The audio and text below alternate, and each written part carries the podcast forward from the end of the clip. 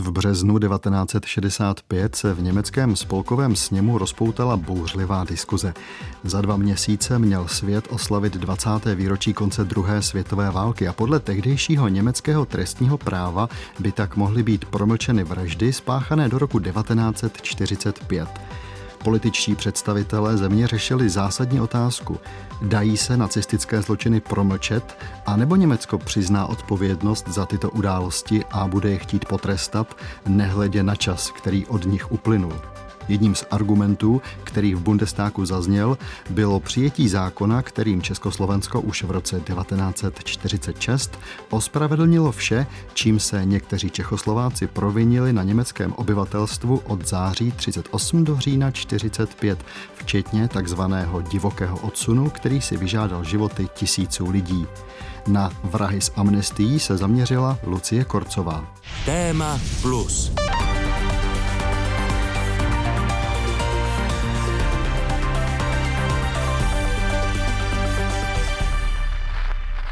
Prosíme českou policii, voláme české vojsko, voláme všechny Čechy na pomoc do českého rozhlasu. 5. května 1945 v 6 hodin ráno začal český rozhlas k překvapení všech vysílat výhradně česky. Éterem najednou zněly do té doby zakázané české písně. Vzdor rozhlasu proti německé okupační moci se stal jednou z rozbušek pražského povstání. Povstalce na dálku povzbuzovalo i vysílání z Londýna. Hlas Svobodné republiky burcoval občany na vlnách BBC. Halo Praho, Halo Praho! Voláme naši českou, československou Prahu, jejíž lid povstal k hrdinému osvobozujícímu boji, aby vyhnal německé vetřelce ze stověžatého hlavního města naší země.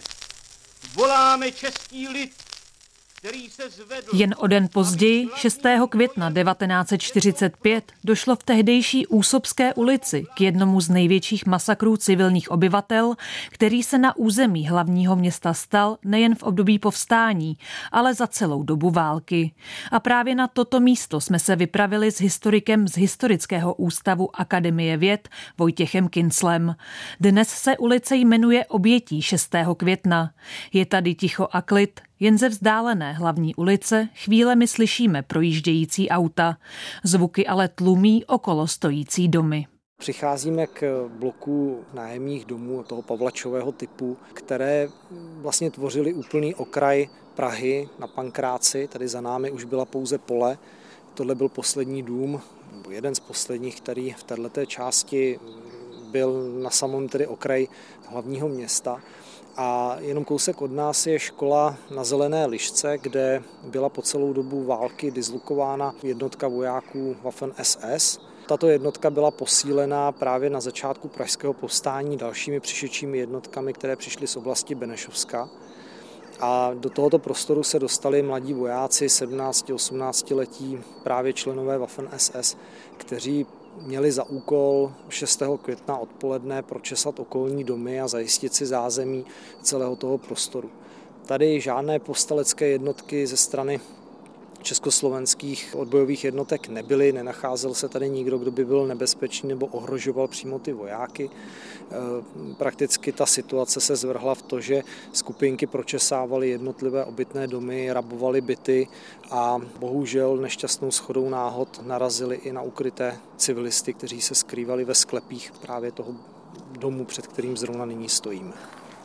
My jsme na rohu ulice obětí 6. května Tady přímo před námi je vchod, kterým se vstupovalo do obytného domu. Ten ve své době byl velmi moderní, postavený jako pro pěkné bydlení městských obyvatel a v jeho suterénních prostorech se skrývalo přibližně přes 50 osob. Byly to většinou ženy s dětmi, byli zde staří lidé, kteří se prostě ukrývali v krytu, aby náhodou nebyli zasaženi těmi válečnými událostmi. Ale bohužel do tohoto vchodu vstoupila právě skupinka asi pěti nebo šesti mladých vojáků SS, kteří tedy vchod začali pročesávat a dole ve sklepních místnostech narazili na civilisty.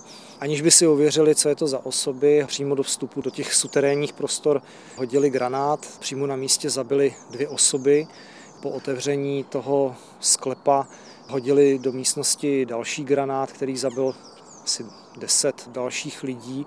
Do toho předně předstoupila německá obyvatelka tohoto domu, tohoto vchodu a říkala, že se zaručuje za všechny lidi, kteří se tam nacházejí, že sama je tedy Němka, má tam dvě děti a manžela, že má na frontě, ale že nikdo z obyvatel není ozbrojený, že se tam nenachází zbraně a že nejsou nebezpeční. Zastřelili na místě a pustili palbu naprosto neřízeně do všech ostatních obyvatel, kteří se tam nacházeli. Na místě zahynulo tedy 37 lidí, dalších 14 ten masakr přežilo, protože zůstali zaklíněni mezi těly nebo byli těžce zraněni, takže my máme události v samotném sklepě z přímého svědectví lidí, kteří u toho opravdu byli a pamatovali si to. Je to velká výjimka, protože i ten masakr, jeho následky byly následující den zachyceny fotograficky, takže my i přesně víme, kde se nacházela, jaká těla, jaká měla zranění. Je to velmi dobře zadokumentováno a tedy ten samotný případ z hlediska důkazní podstaty toho, co se tam stalo, je mimořádně dobře podchycen. Mezi zavražděnými bylo 10 dětí a 13 žen, včetně dvou těhotných. Několik lidí se zachránilo tím, že se ukryli pod těly obětí. Další přežili, ale byli vážně raněni. Na dveře do sklepení napsali vojáci SS německý nápis. Mrtví, nevstupovat. Vojáci po té, co spáchali tento zločin v tomto sklepě, vstoupili suterénním prostorem do dalšího vchodu. Zde narazili na skupinku dalších obyvatel, které vyvedli na zadní prostor mm, přilehlého pozemku, kde byla zahrada. 16 lidí, včetně tedy opravdu malých dětí, postavili ke zdi a všechny tam postříleli, takže tam zahynulo dalších 16 lidí. V Úsobské ulici žila tehdy také paní Zdeňka Králová. V roce 1945 jí bylo 10 let. Už ráno její rodinu sousedi varovali, že se v Praze bojuje. Vzpomínala pro projekt Paměť národa tak jsme celý dům jako se sešli, každý měl na, jed, na pravý a na levé straně měli jsme sklepy, tak kde kdo měl ten sklep, tak na tu stranu šel. A my jsme byli na pravé straně a to, to, co se to neštěstí stalo, to bylo na levé straně. No a tam prostě všechny ty lidi vyhnali. Na tu zahradu, kde je postříleli toho mýho kamaráda, spolužáka, jeho sestru pětiletou a maminka se zachránila tím, že dělala, že je jako mrtvá, ale každopádně jako nevyšla z toho dobře, přišla o nohu. Masakru v Úsobské ulici unikla jako jediná z rodiny také Květoslava Volková. Z domu ji jako osmiměsíční miminko zachránil rodinný přítel. Příslušníci SS zavraždili její rodiče i oba sourozence. Tatínek mě dal tomu svému kamarádovi, já to jméno neznám. A vracel se zpátky a už to nestihl. Jeho postřelili, těžce ho zranili na chodbě toho domu Měl prej těžký průstřel břicha, umíral až do rána, prej prosil, aby ho dobili, dorazili a oni chodili kolem a jenom se prej smáli.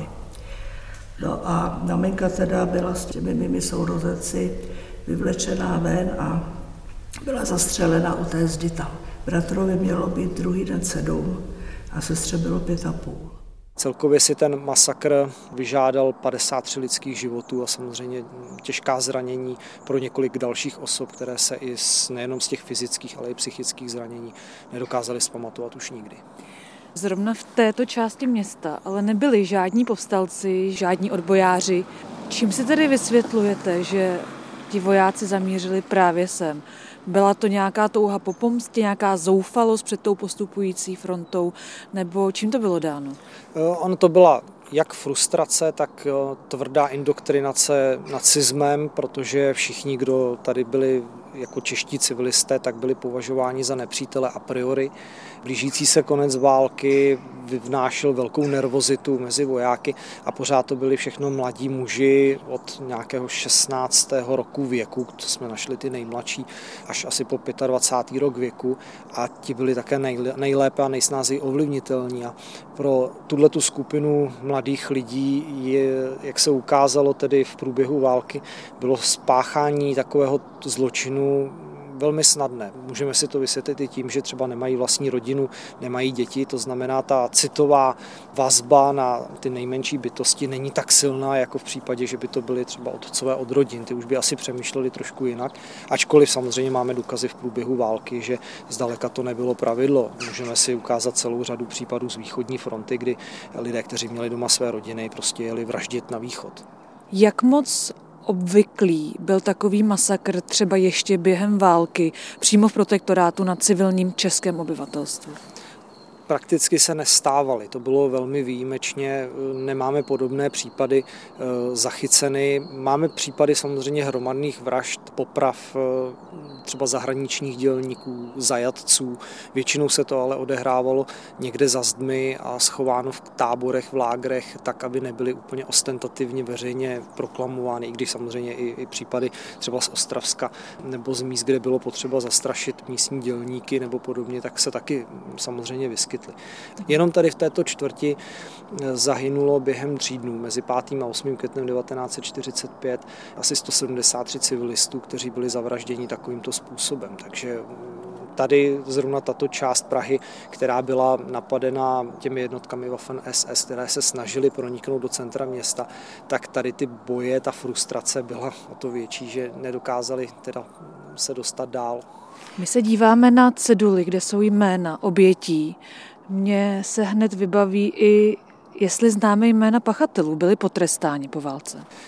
Úplně shodou náhod už v roce 1945 v zajateckém táboře eh, promluvil tehdy 17-letý mladík, člen Waffen SS August eh, Friedrich Kinsler o vraždě, které byl přítomen v povstalé Praze. On se chlubil před svými kamarády a jeden z nich tedy záležitost vynesl ven a předal vedení zajateckého tábora.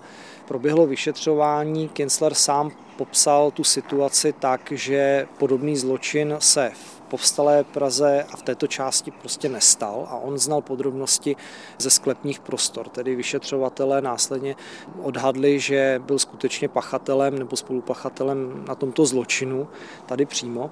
On byl propuštěn ze sovětského zajetí v roce 1950, ještě do roku 1954 proti němu vedlo státní zastupitelství ve Frankfurtu nad Mohanem řízení, které bylo zastaveno. O 20 let později, v roce 1974, tento případ znovu otevřela československá strana, nicméně Kinsler byl vyšetřován, byl vyslechnut v západním Německu ve Spolkové republice, ale svoji výpověď zásadně změnil a nebyly žádné důkazy o tom, že by jednotka, ke které patřil, se nacházela v této části Prahy. Československá STB intenzivně spolupracovala na tom, aby tuto výtku západních vyšetřovatelů vyvrátila, takže se podařilo přes východoněmeckou štázi dohledat důkazy o tom, že jednotka, ke které Kinsler patřil, byla v této části Prahy. Tím pádem dá se považovat Kinslerova prvotní výpověď o tom, že se účastnil tohoto masakru za, za věrohodná. Ale potrestaný nebyl. Nikoliv.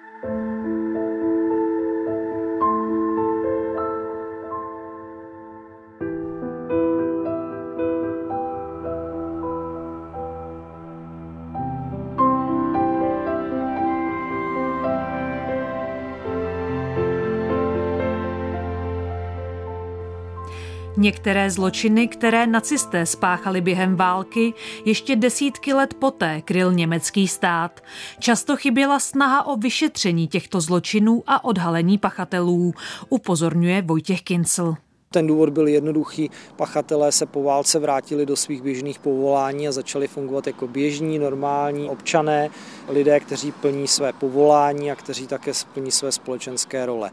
To je to nebezpečné, protože vraždění nebylo spojeno s žádnou motivací sexuální nebo jinou formou, která by se nám v té deviaci vracela ale bylo spojeno s rasou nenávistí, s nějakým postavením společenským nebo s něčím, co vlastně se ale odstranění těch obětí odbouralo, takže po válce nebylo proti komu dalšímu bojovat a, a ta kriminalita se nám nevracela.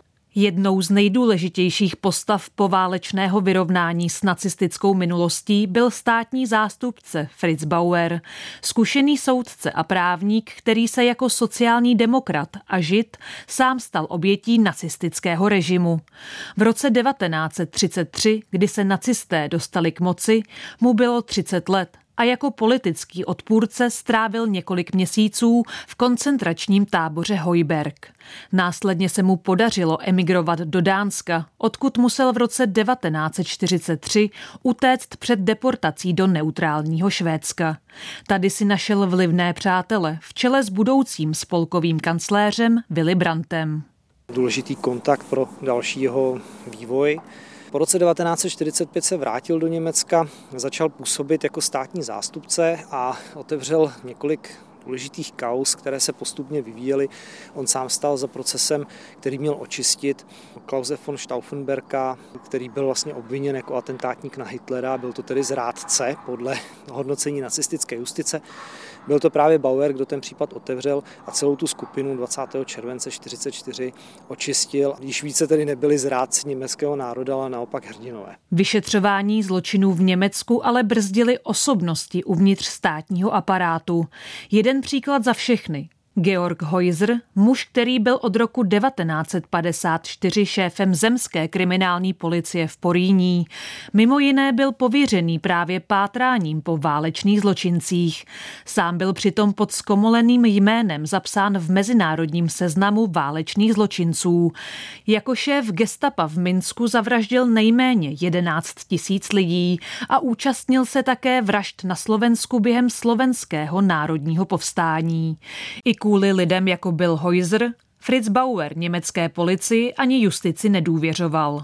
Fritz Bauer byl ten, kdo v roce 1959 zjistil údaje o Adolfu Eichmannovi díky svému příteli, který žil v Jižní Americe, tak dostal adresu právě Eichmana, ale nepředal ji západoněmecké rozvědce, předal ji přímo Mossadu, takže Mossad měl první informace o tom, kde se Adolf Eichmann nachází, provedl šetření a protože Argentina nechtěla vydat eh, a neměla se k tomu, aby vydala Adolfa Eichmana 8. května 1960 uplynula lhůta, do kdy ho vydat tedy měli nebo mohli, tak 11. května byl Eichmann unesen eh, do Izraele a následně s ním probíhal velký soud.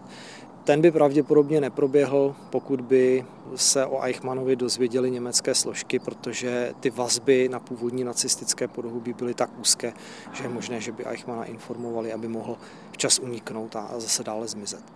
Bauer následně rozjel velký proces, ten trval od roku 1963 do roku 1965 sice tzv. osvětěmský proces ve Frankfurtu nad Mohanem a mohl rozjet celou tu žalobu díky tomu, že získal do ruky ohořelé listiny střelců s osvětimi, kteří byli přímo zapsáni nad jednotlivými vraždami v rámci tohoto tábora.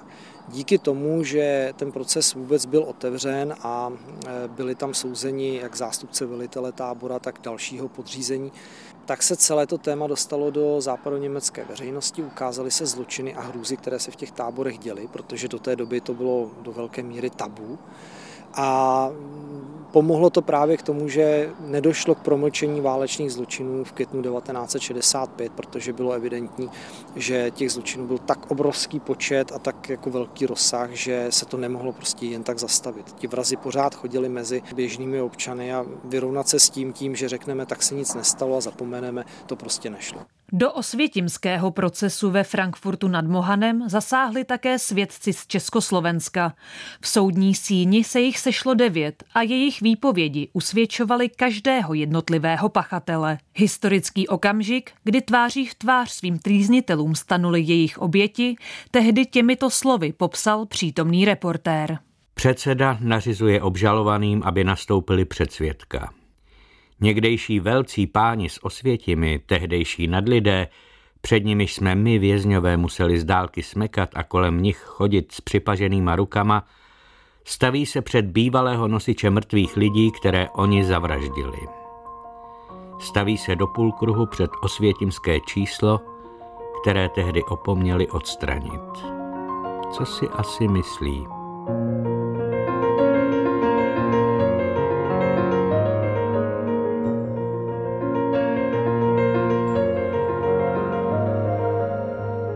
Státní zástupce Fritz Bauer zemřel za velmi záhadných okolností v červnu 1968. Jeho tělo bylo nalezeno ve vaně, dodává Vojtěch Kincl. Podezření je, že se ho potřeboval někdo zbavit, takže byl asi možná i zavražděn, ale to jsou čistě hypotézy. Nicméně jeho odkaz zůstává dnes eh, stále živý, protože vznikl také institut Frice Bauera, který se zaobírá eh, válkou, poválečnými dějinami a zločiny tohoto typu a, a produkuje velkou jako řadu prestižních publikací na toto téma. Jeho činnost prostě zůstává mimořádná v tom, že proti tomu nepřátelskému prostředí, které bylo v justici, v policii, které on sám jako žid, protože byl židovského původu, prožíval neustále, dokonce při tom procesu osvětimském ve Frankfurtu nad Mohanem, tak nacházel nápisy na své fasádě, na domě o tom, že to je žid a že ho prostě zlikvidují tak eh, toto všechno dokázal ustát a dal té mladší nastupující generaci dalších státních zástupců i policie jakousi cestu a víru v to, že lze se s tou minulostí vyrovnat a poprat tak tedy, že budou trestáni pachatele. Ono to má svůj ozvuk potom v té velké generační výměně kolem roku 1968, studentů, kteří nechtěli už žít v tom postnacistickém státě a nakonec to tedy vedle velkým jako diplomatickým změnám, protože například Německo odvolalo Mnichovskou dohodu jako celek až v roce 1973 v takzvané Pražské dohodě, ale to už byla práce právě nově nastoupivší vlády, ne té konzervativní, ale sociálních demokratů Viliho Branta a dalších. To byla ta takzvaná spoura synů? Ano, ano, ano, svoura synů, říká se tomu tak. A je to přesně ta generační výměna, která říká, ano, my už prostě nechceme žít v tom nacistickém, postnacistickém státě, protože v těch špičkách eh, toho státu sedí pořád lidé, kteří se účastnili zločinu z doby války. Fritz Bauer v osvětimském procesu na základě nespochybnitelných důkazů a výpovědí svědků ukázal německé veřejnosti, jaké hrůzné zločiny se odehrávaly za ostnatými dráty vyhlazovacích táborů. Jeho úsilí o nalezení a potrestání zločinců se zásadně promítlo i do jednání Bundestagu v roce 1965. Posloucháte pořad Téma Plus Zajímavé události i osobnosti pohledem odborníků a dobových dokumentů. Premiéra v sobotu po 8 hodině večer na Plusu. V březnu 1965 se ve spolkovém sněmu otevřela důležitá debata o posunutí trestně právního promlčení vražd z období nacistické vlády. Podle mezinárodního práva k promlčení nesmělo dojít, jenže mezinárodní právo platilo pro všechny státy, kromě Německa, které tyto úmluvy po roce 1945 nepodepsalo a nepřihlásilo se ani k mezinárodnímu norimberskému tribunálu. Jeden ze zastánců promlčení, bývalý spolkový ministr spravedlnosti Thomas Dehler, na půdě Bundestagu mimo jiné řekl. Před Bohem a svědomím více než promlčení je odpuštění. Neznám žádného z pachatelů, kteří se v té hrozné době provinili, že by dnes nelitovali. Nikdo netvrdí, že, jak řekl doktor Jäger, se skrze promlčení mění osobnost pachatele. To mi podsunul. Právě naopak to je. Odstupem desetiletí, zvláště odstupem od docela mimořádné doby, mění se osobnost a promlčení je oprávněné. Rozpoutala se bouřlivá diskuze a Délerovi okamžitě odpověděl viceprezident spolkového sněmu doktor Richard Jäger. Již před řadou měsíců jsme pověřili vládu, aby přeskoušela, jak si stojí otázka prodloužení promlčení, jak vysoké je ono temné číslo. Děsivá odpověď je, že nikdo to neví a že sami ti, kteří nám původně říkali, že jsou neodhaleni snad už jen docela malí a docela podřízení pachatelé, musí nyní přiznat, že možná tisíce vražd a s nimi tisíce vrahů zůstává nepoznáno ve vedoucím postavení. Vlastně to není žádný div.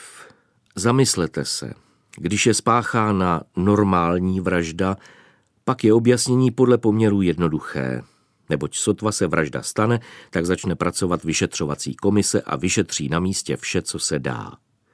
Zde se jedná o vraždy, které byly tehdejším státem chráněny a které nemohly být poté uchopeny justicí, v neposlední řadě proto, že byla v letech výstavby prací plně zatížena. Zločiny se sami o sobě nepozvednou musí být všeobecně vyšetřeny a stíhány.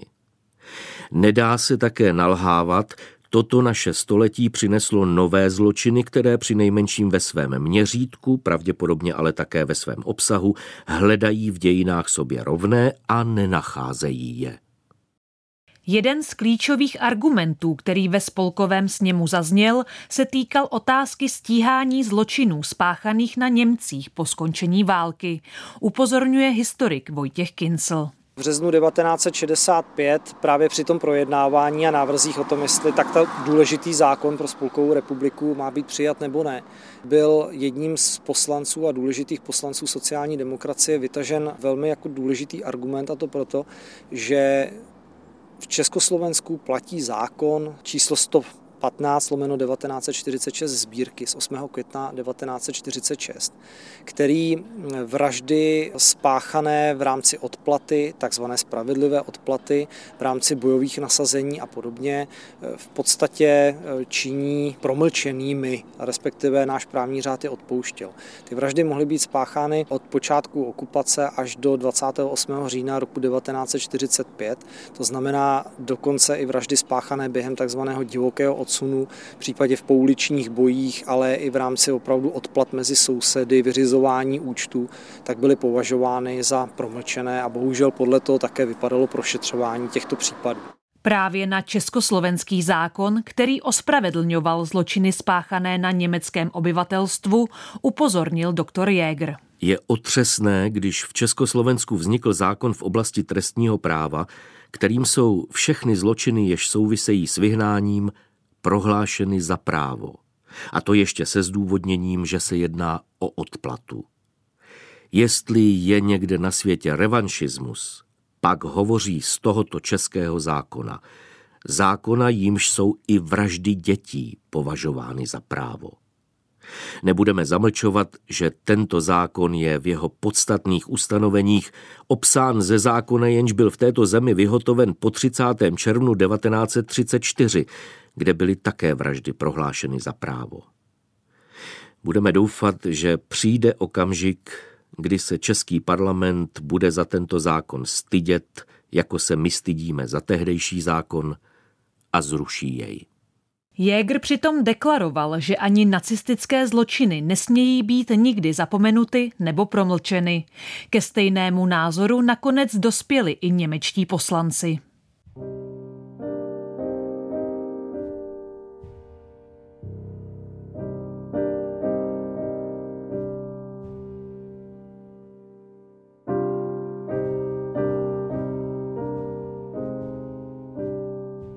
Byla v Německu po válce vůle a chuť trestat a stíhat své zločince?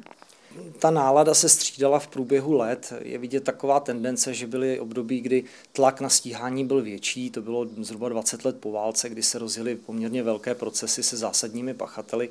V 80. letech zase trochu ta tendence poklesla a nová vlna přišla po roce 1990, kdy se otevřely i archivy východního bloku takže spoustu věcí se znovu otevřelo. Byla ještě taková další vlna, která teda se snažila 40-50 let po válce stíhat válečné zločince.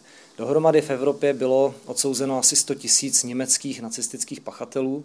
Je to poměrně vysoké číslo, vzhledem k tomu, jak beznadějně to vypadalo teda v těch 50. a 60. letech, kdy teda konečně ta další vlna přišla, aby docházelo k odsouzení Ovšem tendence k tomu, aby byli opravdu odsouzení ti pachatelé, vidíme to ze zápisů vyšetřovatelů nebo ze zápisů státních zástupců, že mnohdy naprosto malicherné důvody vedly k tomu, že ten člověk nebyl postaven před soud, že se vlastně ten proces vůbec nezahájil, protože to byly drobné formální chyby, které byly na dokumentech nacistických ze své doby, ale bylo vidět, že ta obhajoba, případně i státní zastupitelství se snažilo někdy využít i těchto drobností.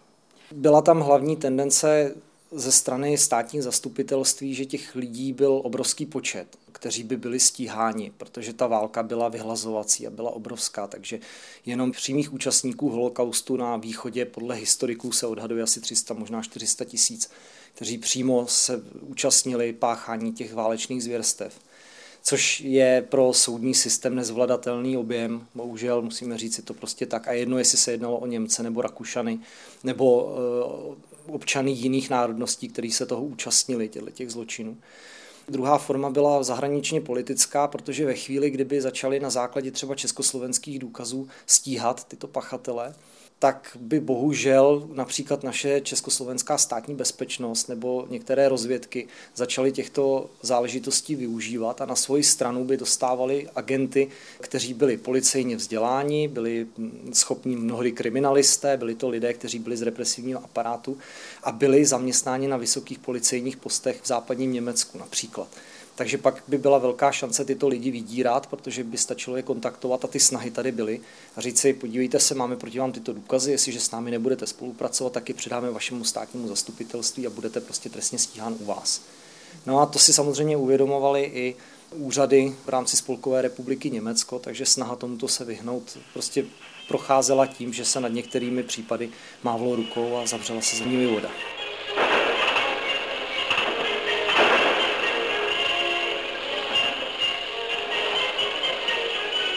Vraťme se ale k událostem, které se staly 20 let předtím, než poslanci zasedli v Bundestagu a rozhodovali o otázce svědomí celého národa. Do květnových dní roku 1945, kdy Praha povstala, aby bojovala proti okupantům. Po urputných bojích začali povstalci 8. května dopoledne vyjednávat s velitelem německých jednotek Wehrmachtu v protektorátu, generálem Rudolfem Tusénem. Ten ve čtyři hodiny odpoledne dne podepsal před Českou národní radou kapitulační protokol. K večeru o tom Pražany informoval Český rozhlas, který odvysílal rozkaz Československého vojenského velitelství. Buďte štíhne zastaveny nepřátelské akce v Praze a okolí dle dohody s německým velitelstvím. Přestože se na některých místech ještě bojovalo, v ulicích zavládla euforie. Dlouhých šest let válečného utrpení bylo konečně u konce. Na pražské povstání vzpomínal pro paměť národa také Josef Koutecký. Tehdy mu bylo 15 let a pomáhal v ulicích stavět barikády a odnášet raněné. Pamatuju se na pražské povstání, ovšem i v e, takové té negativní stránce, protože jsem zažil, kdy chytli mladého německého vojáka, ne gestapáka, Wehrmacht, Prostě všichni museli Němci na vojnu, dokonce už i mladí Hitlerjugend chodili na vojnu, protože už byl Hitler v bronzi, že jo. No a teď si představte, že teda toho chlapce chytli, pověsili ho hlavou dolů na lampu, na lucernu, svázaného ho pověsili, polili ho benzínem a zapálili. Pamatuju se, eh, jak chodili skupiny Němců, které vyvedli z bytů, že jo, a bohužel, že tam se projevují ty negativní lidské vlastnosti, kdy lidi, Češi, kteří stáli po ulicích a koukali se na ten průvod těch Němců, tak do těch Němců kopali nebo je byli nebo na ně pivali. Myslím si, že to bylo zbytečné, že to bylo neúctivé.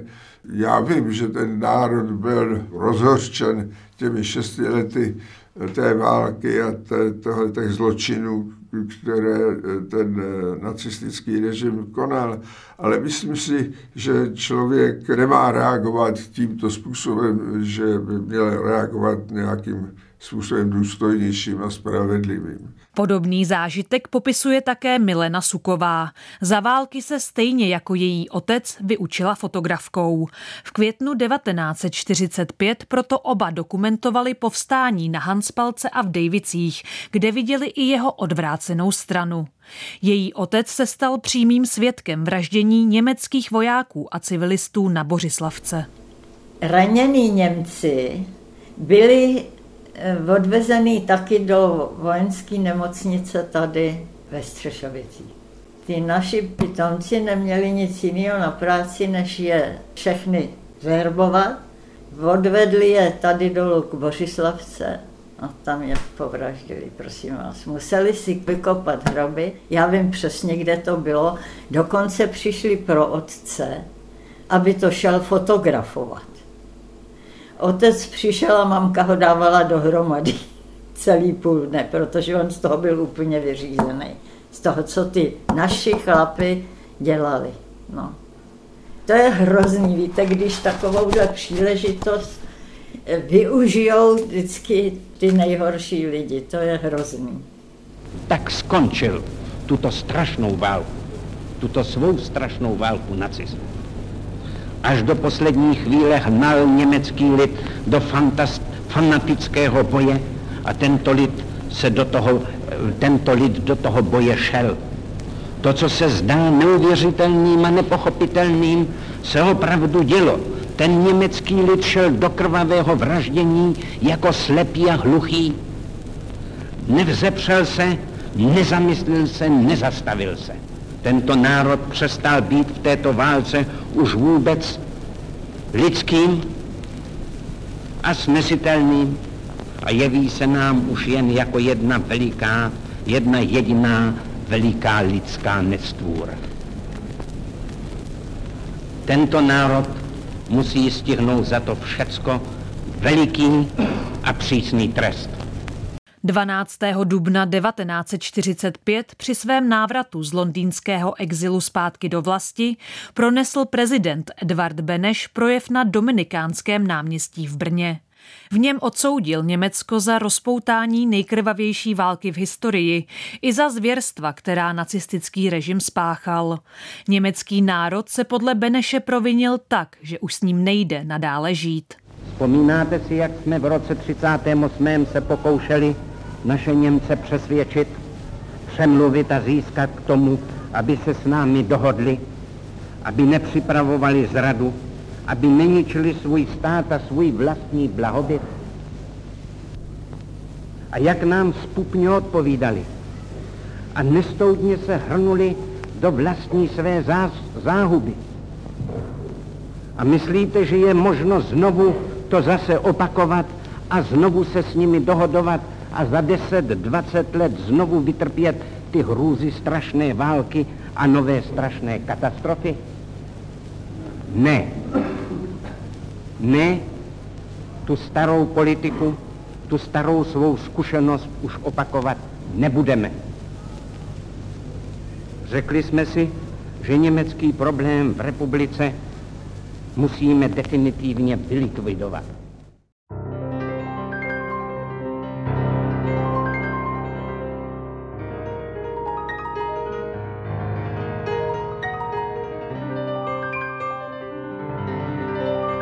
Jsme v prostorech židovského Hagiboru, to v překladu znamená hrdina. Je to místo, kde v polovině 30.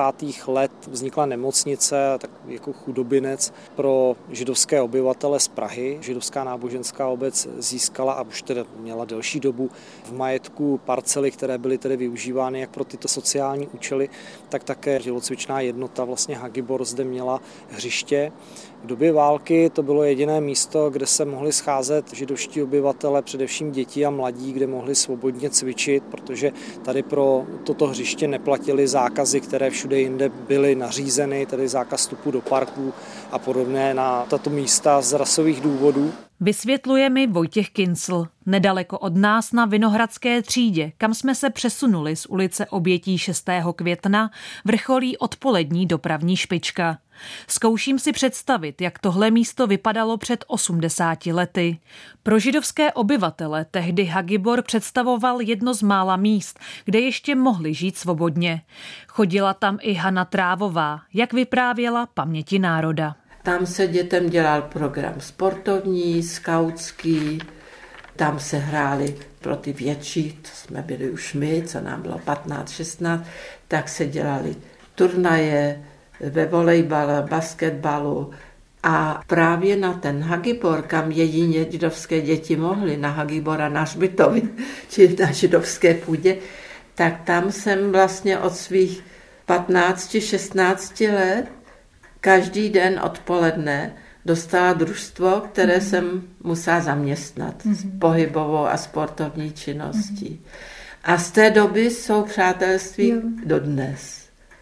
A to je, to je eh, takový ten světlý bod před transporty, mm-hmm. kde eh, židovské děti mohly žít jako děti. Mm-hmm. Jak válka postupovala, začali Němci Hagibor využívat jako internační tábor. Jaký paradox, když po válce právě tady vznikl sběrný tábor pro kolaboranty a Němce určené k odsunu. Podobné tábory zřídili většinou povstalci po celé Praze. Sem byli sváženi němečtí zajatci i civilisté, vysvětluje historik Vojtěch Kincel. Byli zde drženi minimálně půl roku, než byli předáváni dál, nebo než si tyto živelné tábory, většinou zřízené povstalci, převzali sbory národní bezpečnosti a zřídili alespoň nějaký řád v těchto těch zařízeních. O Hagiboru, ale i u podobných táborech máme velmi strohou dokumentaci, protože nebyl zájem na tom, aby ta záležitost byla vyšetřována nebo vůbec evidována. Tady se odhaduje, že zde bylo nějakých 500 až 700 zadržovaných osob. Ti, kteří zde zemřeli a podezření přestože není jako přesně prošetřeno, protože, jak říkám, nebyl o to zájem a minister vnitra Václav Nosek neměl zájem na prošetřování těchto záležitostí, tak podezření na to, že zemřeli násilím, se odhaduje u nějakých 40-50 z nich, kteří teda byli pohřbeni většinou na okolních hřbitovech nebo převezení do Ďáblic. Z celé Prahy je odhadováno zhruba 200 až 300 lidí, kteří byli touto formou zlikvidováni a u kterých je podezření teda, že byli buď to zastřeleni nebo oběšeni nebo zemřeli na následky týrání. Nevíme ovšem, kolik z nich to bylo v reálu, to jsou pouze podchycené případy, odhadujeme jich několika násobně víc. Ten velký problém, o kterém tady teď hovoříme, je, že tato místa byla spojená také s násilnostmi na těchto zadržovaných osobách. Zdaleka se nejednalo jenom o německé zajatce. Asi dokážeme pochopit po té obrovské frustrace z doby války, že zloba se vybíjela na lidech, kteří přímo tvořili nacistický režim, ať už to byli členové SS, SA nebo NSDAP. Dobře, to jsme schopni nějakou formou pochopit. Ale velmi často se stávali oběťmi také eh, lidé, kteří s tím režimem neměli a nemohli mít nic společného, protože to byli mladiství nebo vyloženě malé děti. My neznáme přesnou statistiku zavražděných lidí po květnu 1945 v souvislosti s tou živelnou nenávistí vůči všemu německému. To se nedochovalo z oblasti Prahy. Násilnosti se neodehrávaly pouze v Praze, ale po celém území Československa. Během takzvaného divokého odsunu byl zabit také otec Ingeborg Procházkové. Byl učitelem v zálesní Lhotě, kde její rodina žila po několik generací. Maminka říkala, že večer ještě seděli s tatínkem na zahradě a celý jejich život šel před jejíma očima a vzpomínali, jak to všechno bylo a jak se teď bude žít dál. Ráno ještě spali, tak byly hrozný rány na dveře a moje babička, která by normálně ani neotevřela, tak když slyšela ty rány, tak myslela, že rozbijou dveře a šla odemknout a v tu ránu několik chlapů černě namazaný v obličeji, vnikli do bytu. S velkým řevem se dostali až dál. Moje rodiče, kteří vyšli mezi tím z ložnice, nevěděli, co se děje, nedopustili ani tatínkovi, aby si vzal boty, jenom si natáhl přes pyžamo kalhoty a vzali ho sebou. Na silnici už byli všechny muži, kteří sehnali z dolního konce vesnice. V tu dobu byli schopní muži většinou na vojně, doma byli jenom starší nebo nemocní. Oni jim poručili, aby běželi na hřiště a jak se otočili a chtěli běžet na hřiště, tak za nima tak stříleli, až všechny zůstali ležet tak dlouho do nich stříleli, až se už nikdo nehnul. Za jednu z nejznámějších tragických událostí spojenou s odsunem německého obyvatelstva je dnes označováno vyhnání Němců z Brna. Mezi Čechy a jejich německými sousedy panovalo v moravské metropoli na konci války velké napětí. Na schromaždištích byli vybráni práceschopní muži, kteří byli odvezeni, aby odklízeli trosky po bombardování. Bratr Daruše Burdové jednu noc hlídal německé muže v internačním táboře. Ten potom vyprávěl, jak se tam chovali gardisti k Němcům. Zahledl tam sestřednici té mé maminky tu německou se svým otcem, kterému tam rozbili pažbou hlavu. A bratr už to nemohl tam vydržet. A kluci mu říkali, ale Ivo, ty tady musíš zůstat, protože eh, kdyby začal se něco vykládat, tak odstřelí i tebe, protože budou tě považovat, že jsi ochránce Němců, že? A bratr řekl, no já jsem jenom nespravedlnost chtěl zachránit, ale to se nedalo. 30. května 1945 se tak na desítky kilometrů dlouhý pochod bez vody, jídla nebo odpočinku vydali především ženy, děti a staří lidé. Kolik lidí odchod z města nepřežilo, zůstává podle historiků dodnes nejasné. Stejně jako na jiných místech, upozorňuje Vojtěch Kincel. Ty násilnosti mnohdy nabíraly do stovek lidí, kteří byli zavražděni při tom takzvaném živelném odsunu nebo čistě jenom ve mstě a v odplatě. Toto téma se stalo samozřejmě velmi jako zásadním v česko-německých stazích po roce 1948, kdy tedy došlo k dokončení samotného odsunu obyvatel, už vlastně odcházely pouze zbytky těch, kteří v Československu žít nechtěli, byli odsunuti nebo sami odešli do východního západního Německa nebo do Rakouska. Bavíme se tady o přibližně třech milionech lidí, kteří touto formou opustili Československo. Přesně rok od konce války 8. května 1946 schválilo prozatímní národní schromáždění zákon, který ospravedlňoval počínání Čechoslováků. Jednání, k němuž došlo v době od 30. září 1938 do 28. října 1945, a jehož účelem bylo přispěti k boji o znovu nabití svobody Čechů a Slováků, nebo které směřovalo ke spravedlivé odplatě za činy okupantů nebo jejich pomahačů, není bezprávné ani tehdy, bylo-li by jinak podle platných předpisů trestné. Aby nedošlo k jako zásadní mílce, ten zákon z roku 1946 neměl a priori osvobozovat opravdové zločince to tak nebylo. Praxe vedla k tomu, že byli ospravedlňováni, ale zákonodárce nechtěl, aby procházely běžné vraždy, byť obrovského rozsahu. To nebyl zájem zákonodárství v Československé republice. Ovšem soudní praxe ukázala, že ti pachatelé unikali, protože prostě nebyl zájem na to je stíhat a no a co, tak zavraždili Němce, prchající například. Tak prostě ti lidé se těch zločinů sami vlastně zbavili, protože stát neměl zájem na jejich stíhání. Nebyl zájem na tom stíhat pachatele, kteří vraždili Němce prostě proto, že Němci byli považováni paušálně za původce války a proto se nebral zřetel na zločiny na nich eh, spáchaných. Jedna rovina je trestně právní, aby jsme si uvědomili, že ten zákon platí pro všechny, že není možné nestíhat vraždy naprosto nevinných lidí ve válce, protože Československo také přijalo ať už ženevské konvence, nebo se zavázalo, že bude dodržovat pravidla při válce nebo při konfliktech i vnitrostátních. Takže musíme si uvědomit, že toto jsou principy, na kterých stojí naše společnost a řekli jsme si právě po zkušenostech z druhé světové války, že se to nesmí opakovat. Druhá věc je politická, kdy si musíme uvědomit, že stačí zvrat ve společnosti politický a vždycky vytanou a jsou v té společnosti, ať chceme nebo nechceme, lidé, kteří jsou ochotní a schopní páchat zločiny, protože to v nich vyvolá samotná změna ve společnosti a vždycky najdeme katovské charaktery. Ty tam jsou prostě schované za každé situace. Jenom je otázka, kdo je probudí a kdy. A třetí věc je etická, protože musíme si jasně říct, že vražda žen a dětí uprchlíků a podobné věci jsou pro náš řád a pro naše společenství nepřijatelné za všech okolností.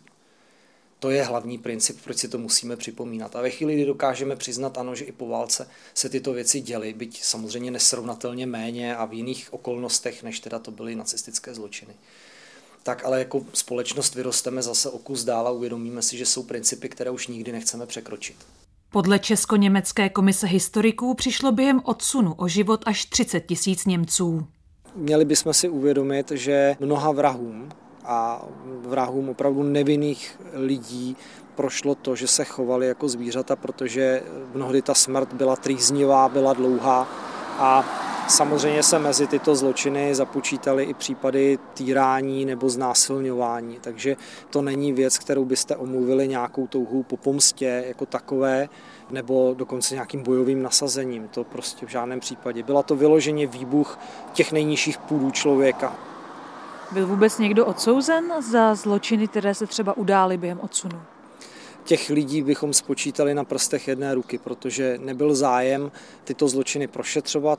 Bohužel ono jich bylo opravdu obrovské množství a nikdo nechtěl po té frustraci z doby války se tím zabývat. To můžeme pochopit do té míry, pokud mezi oběťmi nebyly například malé děti. Taková vražda je neomluvitelná, nemůžeme ji zdůvodnit žádnou zlobou nebo ničím podobným, to prostě nelze omluvit. Ale bohužel pachatele velmi často unikli tomu potrestání, protože byli například členy Sboru národní bezpečnosti, následně se hlásili do komunistické strany, fungovali i v rámci nově nastalého režimu v bezpečnostních složkách, takže nikdo neměl chuť na tyto lidi posléze šát a po roce 1948 už vůbec ne. Následně po roce 1989 zase trvalo České republice poměrně dlouhou dobu, i když samozřejmě úřad pro tuto záležitost vyšetřoval tyto věci, než se odhodlali k podrobnému prošetřování. Spoustu svědků během té dlouhé doby zemřelo, takže nějaké prošetřování do větší hloubky, snaha o něj byla, ale už to z hlediska objektivních okolností nešlo, protože od doby spáchání těch zločinů uběhlo třeba 45-50 let, takže jakoby důkazy a důkazní prostředky byly minimální. Krom toho tedy, že se například našly kosterní pozůstatky, ale velmi složitě se dohledávaly svědci a pokud těm zločinům došlo v oblasti Sudet, odkud byly tedy to německé obyvatelstvo a svědci odsunuti, no tak svědci nebyli vůbec žádní. V Čechách, pokud se mluví o zločinech během odsunu na německém obyvatelstvu, tak to dost často vyvolává takové rozporuplné reakce, často dost negativní reakce, protože možná je tady stále nějaký vztek, nějaký pocit, že jsme na to přece měli právo, protože Němci rozpoutali válku, protože Němci postavili koncentrační tábory, protože vraždili lidi bezdůvodně. Nicméně přece tím, že říkáme, že i Češi se chovali nějak, jak to nebylo třeba úplně správné, tím nesnižujeme nic jiného. A asi by nebylo ani úplně správné říkat, že všichni Němci naopak byli vrazy. Nikdo se nerodí jako vrah jenom tím, že je Němec, Maďar nebo Američan ten předsudek, který přichází, a to je jedno, jestli se bavíme o lidech, kteří vraždili jako Němci, nebo jako Slováci, nebo jako Češi, protože prostě měli příležitost si vyzkoušet, jaký to je zabít člověka, tak tím neupozorňujeme na to, že se má revidovat jako výsledek té války. Upozorňuje se na to, že zloba a frustrace vyvolává a je, je možné ji vyvolat v každém člověku a je jenom otázka, nakolik státní moc dokáže tu brzdu zatáhnout včas a, a říct, tak takhle se prostě chovat nesmíte, protože to přeroste právě v ty násilnosti a v jako bezúzné vraždění. A život člověka, a zvlášť život dětí, těhotných žen, naprosto bezbraných starců, nemocných, raněných, to je chráněno mezinárodním zákonem právě na základě zkušenosti z doby války, že to bylo tak tvrdě porušováno a že už tuhle zkušenost nechceme nikdy zažít ale po tom 45. roce, co se dělo v pohraničí a dělali to lidé, kteří sami během války se chovali kolaborujícím způsobem, najdete jenom minimum těch, kteří by prošli třeba koncentračním táborem nebo přišli o rodiny a měli potřebu se mstít tímto způsobem. To jsou výjimečné případy. Většinou to násilí páchali lidé, kteří tu válku nějakou formou přečkali. Máme případy toho, že se násilí účastnili lidé, kteří sice přežili třeba koncentrák, ale tam dělali kápa a páchali vraždy tam a jenom co byli propuštěni, tak měli potřebu znovu páchat trestnou činnost. Vyvolat zlo a zlobu je strašně jednoduché a přimět někoho k tomu, že může se začít mstít na nevinných, asi bychom se divili, kolik lidí by bylo ochotno to dělat i dnes.